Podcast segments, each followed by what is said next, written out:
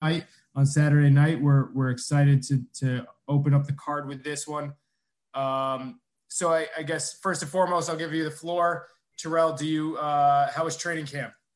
Um, training camp been good. Uh, I'm ready. I put all the work in. I'm here. I'm ready. Weight's good. Everything's great. That's what we like to hear. Um, and uh, we, I, I, mentioned to I mentioned to Jamontay Clark that of, of all the great fights this weekend, uh, you know, Showtime and elsewhere, the, your fight has the closest odds, uh, Jamontay with Jamontay. It's it's dead even. It's a pick'em fight. Uh, does that give you any sort of motivation? Does that give you does that does that mean anything to you, Terrell? Um, I really don't pay attention to the odds because you know I've always been an underdog my whole life. But uh, with with this fight, um, with the odds, I'm not really concerned about that. But it's a good fight. Um, I'm looking forward to going out there and put on a dominant performance, though.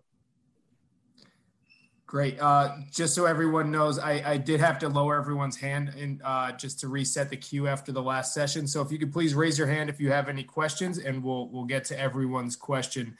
Um, so you're you're back. You're you're in the bubble here, um, in the fight sphere the second time. Uh, how was your first experience? Uh, obviously, you know not not the ideal outcome for you against against Erickson Lubin. But uh, you know, how was the experience, and what did you learn about you know fighting without fans?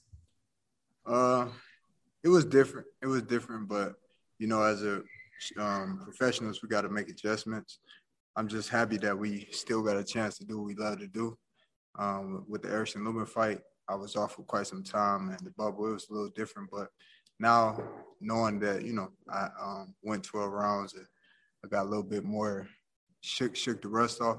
I'm looking to put on a great show this time.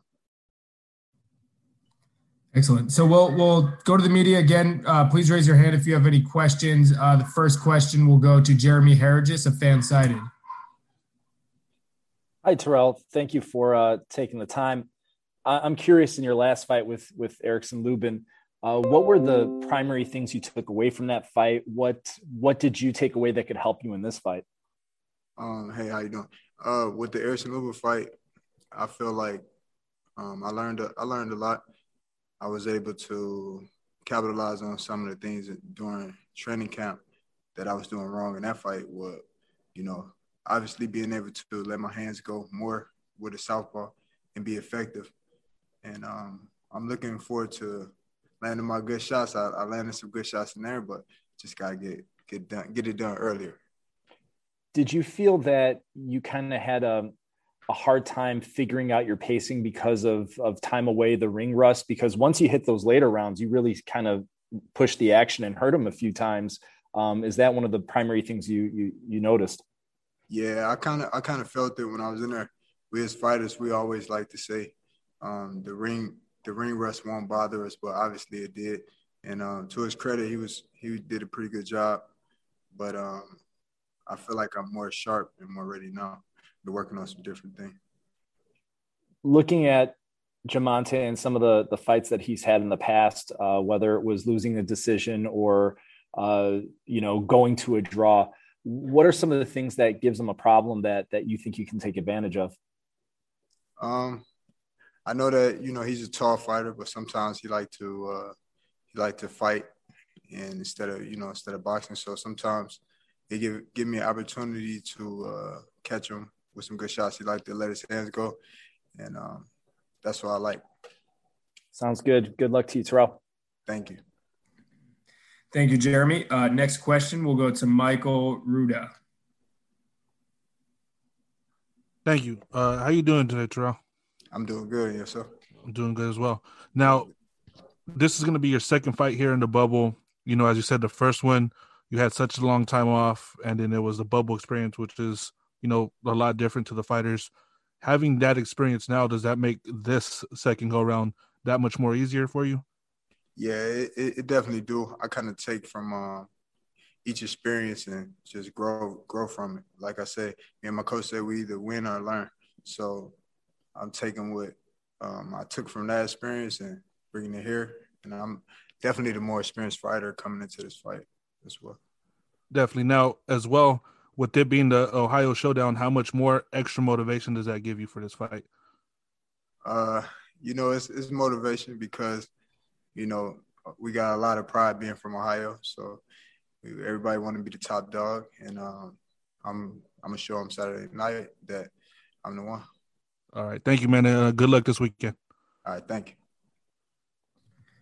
Thank you, Michael. I, I did ask Jamontay, so I'll ask you to weigh in. Is there a rivalry between Cleveland and Cincinnati on the boxing scene? Yeah, definitely. It is. True to the pros, you know. So that's gonna make for a exciting fight. Awesome. All right. Uh, next question we'll go to Jake Donovan, boxing scene. Thank you very much, Greg. Uh, Terrell, good to have you back on uh, on Showtime. So you mentioned that um, you, realized in the past, like some fights, you just started a little bit too slow. You you caught on later in the fight. Like in training, like how do you like prepare for um, like you know com- uh, fixing that in the ring? I'm just doing what you uh doing sparring. You you got to work on the same thing that you're gonna work on in the fight. So I mean, just uh, being more busy in the ring and working on different things, creating creating different shots. Uh, you know, and just using my head thinking. Gotcha. And then um, it's easy to look at your resume and say, okay, well, you know, when you step up, you fall short. But like, you know, looking at your fights, like you're never really out of the fight. So with that, do you kind of view this not so much as a comeback, but as like the reminder that you're still a threat at 154? Yeah, for sure. Once I get past this fight, because we, we don't look past no nobody.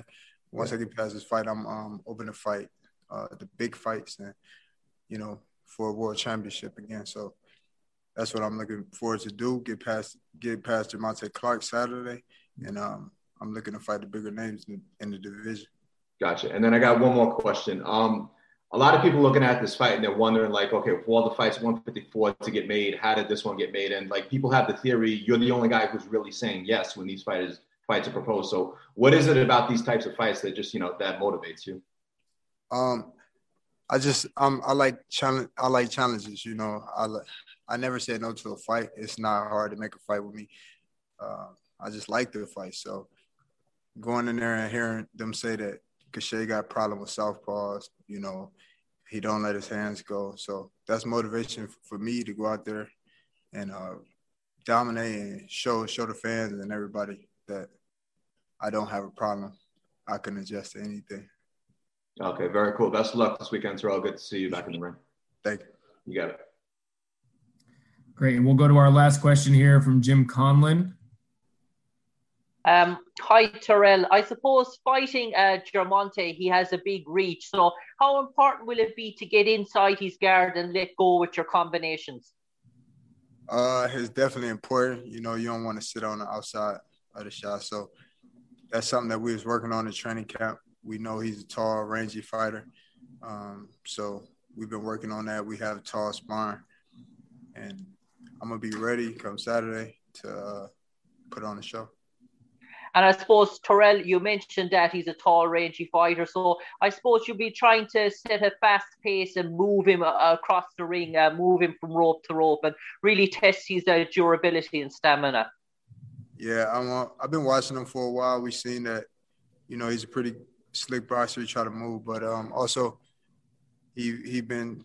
We're gonna test his chin. You know, he been touched quite a few times, get him hurt. Looking forward to getting him out of there.